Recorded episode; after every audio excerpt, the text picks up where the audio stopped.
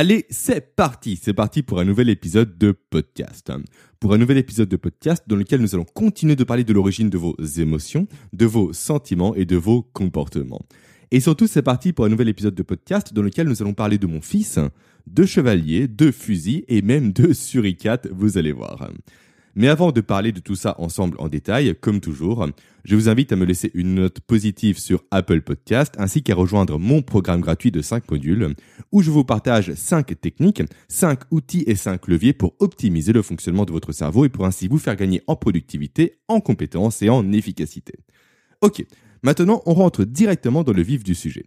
Alors, la semaine dernière, j'ai commencé à vous parler rapidement de l'origine de vos comportements, de vos émotions et de vos sentiments en vous expliquant que tout ça n'avait rien d'inexplicable ou encore de magique. Très bien. À l'inverse, qu'est-ce que je vous expliquais par rapport à ça? Je vous expliquais que tous vos comportements, que toutes vos émotions et que tous vos sentiments n'étaient que la résultante de réactions chimiques qui avaient lieu dans votre cerveau et plus précisément dans votre système limbique. Ok.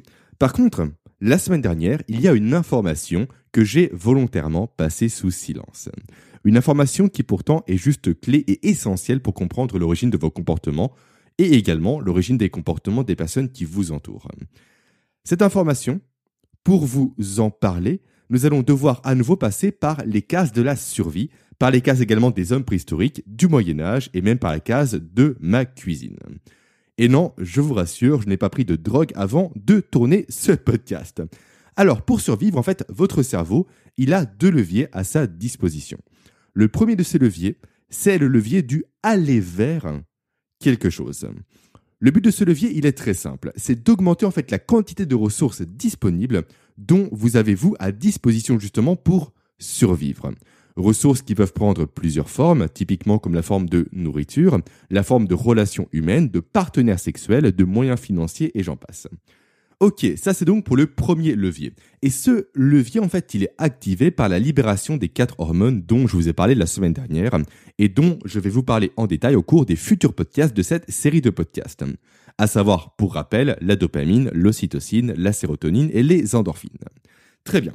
Ensuite, votre cerveau dispose d'un second levier, donc pour survivre, à savoir cette fois-ci le levier de la fuite. Le levier de la fuite qui, quand il est activé, va vous faire fuir directement une situation un endroit, un lieu, une relation ou autre qui ne va cette fois-ci non pas augmenter vos ressources disponibles, mais qui va à l'inverse diminuer ces dernières. Donc diminuer tout ce qui est votre niveau d'énergie, tout ce qui est également vos relations importantes. Ça va également réduire potentiellement vos opportunités de rapport sexuel et donc de reproduction, ou tout simplement, ça va venir vous causer des blessures, voire provoquer votre mort. Ok, et du coup, la question qui se pose là, forcément, et que vous devez vous poser, je pense, de votre côté, c'est qui s'occupe de ce levier-là? Qui a la charge de ce levier-là? Et c'est une très bonne question que vous vous posez. Eh bien, la personne qui s'en occupe, entre guillemets, quand je dis personne, bien évidemment, c'est une hormone. Une hormone dont vous avez déjà entendu parler à plusieurs reprises dans ce podcast, et une hormone qui porte le doux nom de cortisol. Le cortisol, en fait, il présente réellement un rôle très intéressant dans le corps humain et notamment au niveau de la survie. Et ce rôle est juste fascinant, comme vous allez le constater par vous-même au cours de ce podcast. Ok. Par contre, juste avant de rentrer dans ce détail-là, il faut que vous sachiez, et c'est très important également, que le rôle du cortisol ne se limite pas uniquement à la survie, ne se limite pas également uniquement à être un levier de la fuite. Son rôle est beaucoup plus large que ça, beaucoup plus important que ça. Et c'est d'ailleurs en quoi toutes les personnes qui cherchent aujourd'hui, tous les pseudo-spécialistes, j'ai envie de dire, qui cherchent aujourd'hui à montrer du doigt le cortisol en le qualifiant de responsable de tous les problèmes de la société, sont juste des personnes qui sont stupides et complètement stupides de A à Z d'ailleurs et qui ne connaissent rien au cerveau, à son fonctionnement et à la physiologie humaine. Et ça, on en parlera juste après en parlant des suricates. Très bien. Alors, le rôle du cortisol dans sa, dans sa fonction de levier de fuite, quel est-il? Alors, pour faire simple, le cortisol est ce qu'on appelle couramment la douleur en quelque sorte.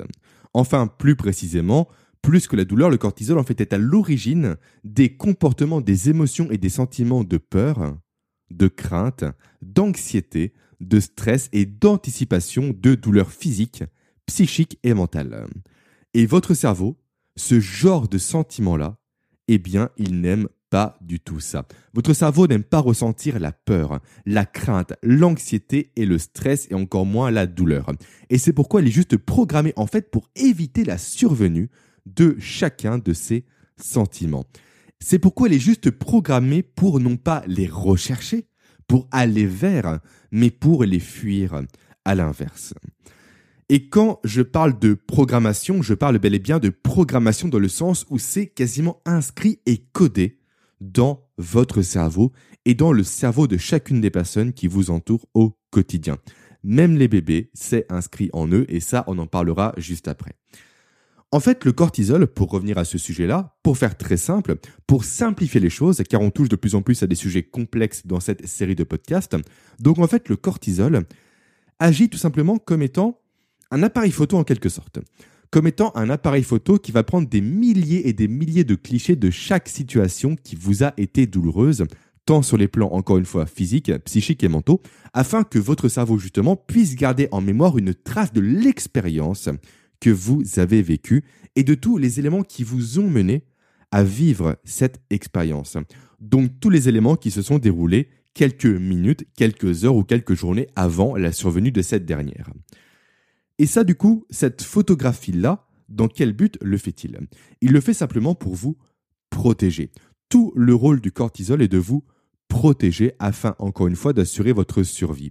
Il a pour but unique d'éviter que la situation en question, donc qui a été douloureuse pour vous, se reproduise à l'avenir et qu'elle vienne de nouveau vous causer directement des douleurs physiques, psychiques ou encore mentales. Et votre cerveau, en fait, masochiste comme il est, parce que votre cerveau est masochiste en quelque sorte, il va s'amuser à constamment analyser tous vos faits et gestes du quotidien, également tout votre environnement, ainsi que votre album photo en quelque sorte, pour s'assurer que vous ne tombiez pas dans un schéma qui risque à nouveau de vous créer une douleur. Ok. Eh bien, ce, ce fonctionnement-là, encore une fois, il a été clé pour votre survie. Et même, j'irais jusqu'à dire qu'il a été clé pour la survie de toute notre espèce. Et que sans ce mécanisme-là, que sans ce schéma-là en quelque sorte, nous n'aurions jamais passé la préhistoire. Et pour vous expliquer ça en détail, le mieux c'est que je prenne directement des exemples. Et on va pour cela faire comme j'aime faire habituellement, à savoir remonter dans le temps. Et là, on va revenir sur trois époques différentes. La première, c'est la préhistoire, la deuxième, c'est le Moyen Âge, et la troisième, c'est le tout début de l'année 2021. Très bien, commençons par la préhistoire et arrivons à l'époque où, pour la première fois de l'existence de l'humanité, un de nos ancêtres est tombé face à face avec un tigre à dents de sabre. Notre ancêtre en question, que l'on va appeler Gmurf pour l'exercice, a certainement dû voir dans ce tigre à dents de sabre une espèce d'animal tout doux, tout mignon et tout, euh, tout doux à caresser encore une fois. Du coup, qu'a-t-il fait Qu'a fait Gmurf Eh bien, il l'a caressé et il a perdu sa main et sa vie dans la foulée. Et le tout dans d'atroces souffrances, vous vous en doutez, et surtout le tout sous le regard effrayé, choqué et écœuré de tous ses petits camarades dont le cerveau a pris de sublimes clichés de cette boucherie pour bien faire comprendre à ces derniers que ce gros matou-là, eh bien, il n'est pas si commode que ça au final, et que pour être en bonne santé, il est préférable de s'en éloigner, voire de s'en protéger. Ok, ensuite on change d'époque et on passe cette fois-ci à l'époque des chevaliers en armure, des légendes arthuriennes et des troubadours. Alors, un jour, c'est sûr à 100%, un chevalier a fait face pour la toute première fois à un homme venu sur le champ de bataille, en t-shirt et armé d'un petit bâton, avec un peu de métal, qu'il appelait un fusil. Notre chevalier, forcément, voyant ça, il a dû éclater de rire au nez de cette personne, il a dû vouloir armer son épée devant la personne pour la couper en longueur, juste avant de se prendre une balle dans l'épaule qui lui a déchiré la moitié des muscles et juste avant de se tordre de douleur par terre à agoniser sous le regard amusé forcément du tireur et sous les regards effrayés et horrifiés de ses compagnons d'armes, dont le cerveau, encore une fois, a bien intégré à ce moment-là qu'il n'était pas très intelligent de se moquer de gens en t-shirt armés de fusils sur un champ de bataille. Allez, maintenant, on passe au dernier exemple pour montrer encore une fois toute l'importance que revêt le cortisol dans la survie de notre espèce. Alors là, comme annoncé, on ne revient pas des milliers d'années en arrière, mais bel et bien quelques mois en arrière, tout début 2021 où le protagoniste de cette histoire est mon fils Nathan. Mon fils Nathan qui a de très charmants parents, donc moi et ma compagne Aurélie. Oui, ça fait du bien de s'envoyer des fleurs des fois, je trouve.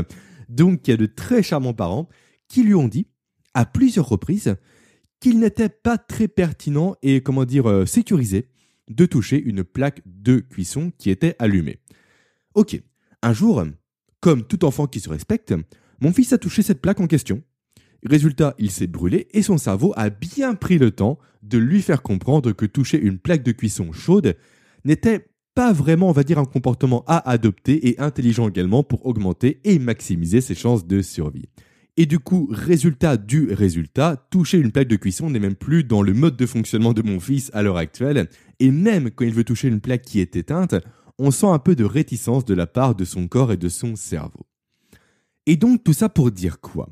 Tout ça pour dire simplement, encore une fois, et à nouveau j'insiste dessus, mais c'est super important, que le cortisol a juste été clé dans notre survie. Car sans son rôle de marqueur de douleur, nos ancêtres auraient continué de vouloir caresser des tigres à dents de sabre, auraient continué à rigoler face à des hommes armés de fusils.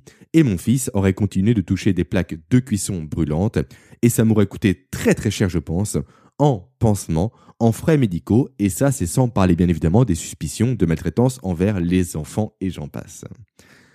Alors, plus sérieusement maintenant.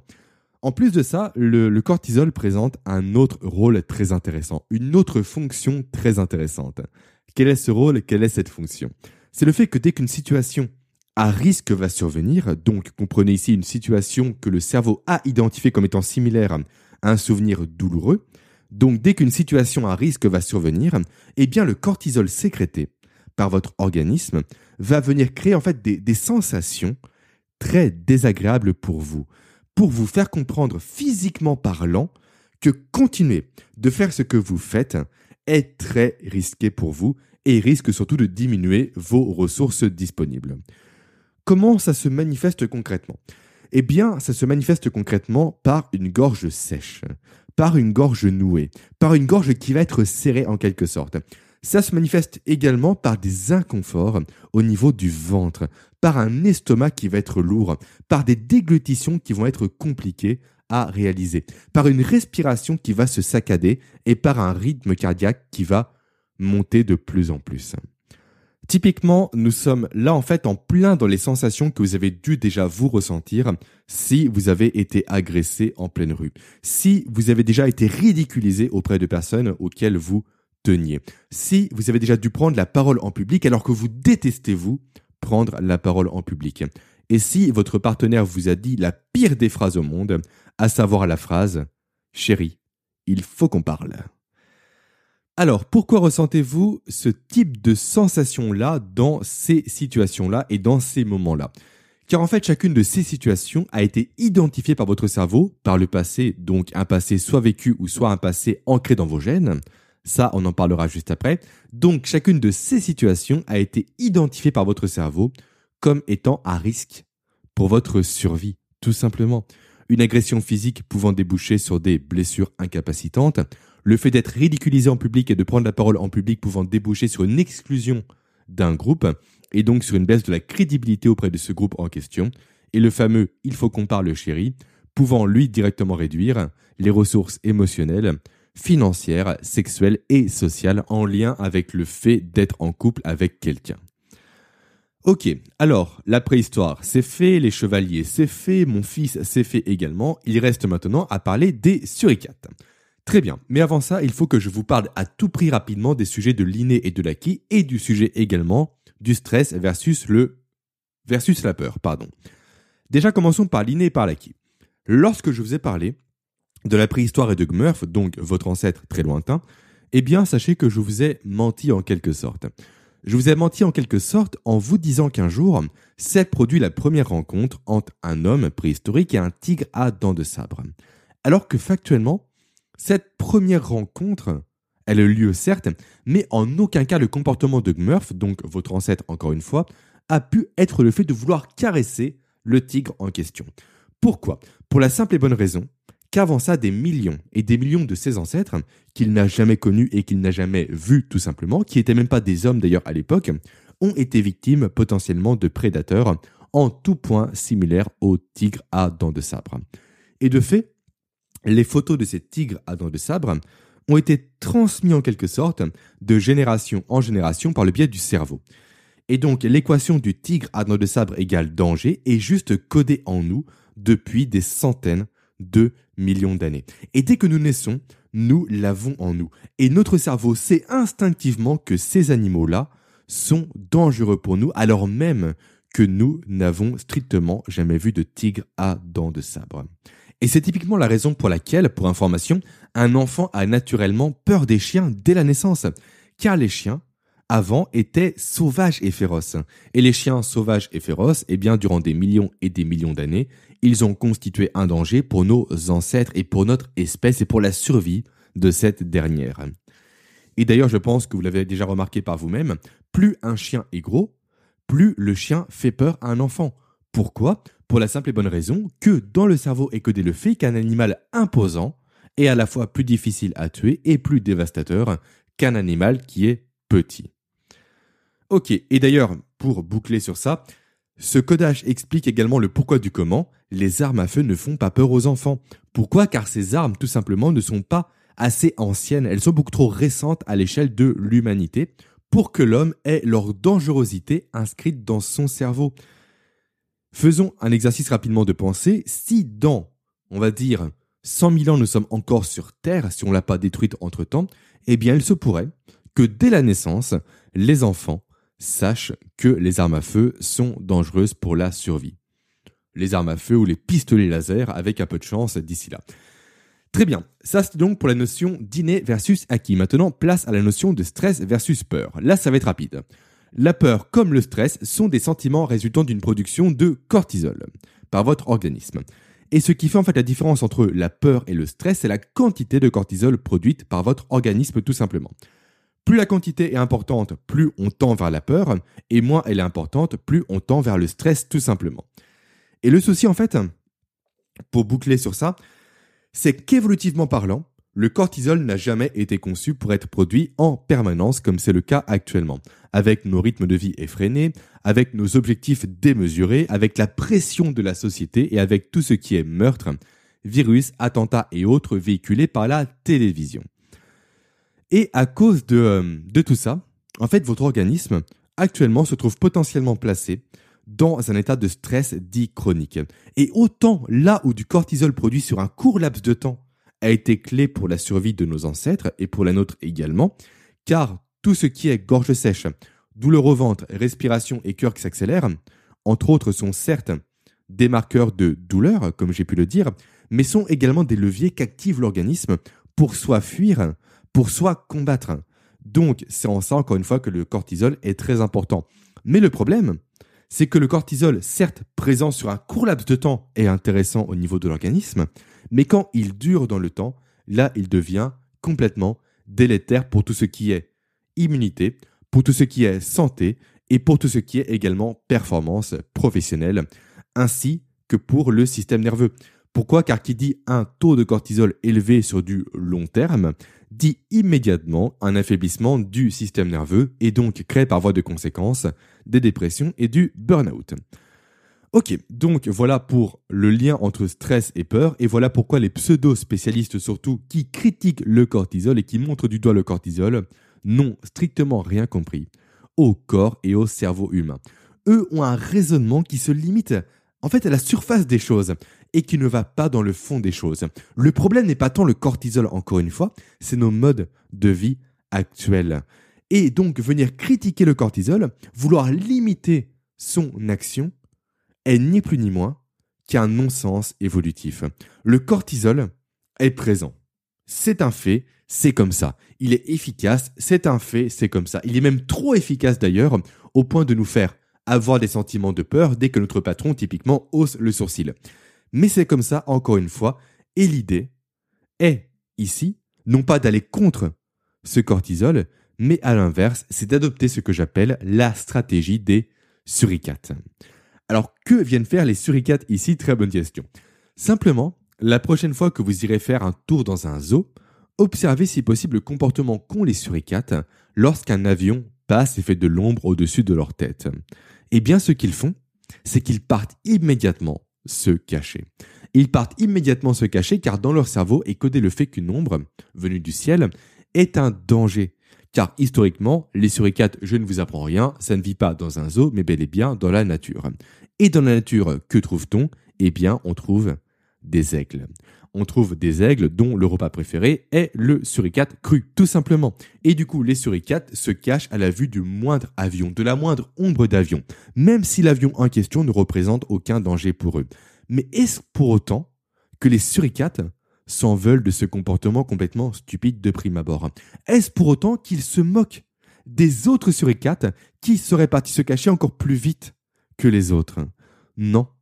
Tout ça, ils l'acceptent ils l'acceptent car c'est dans leur nature tout simplement de fuir à la moindre ombre qui survole leur tête.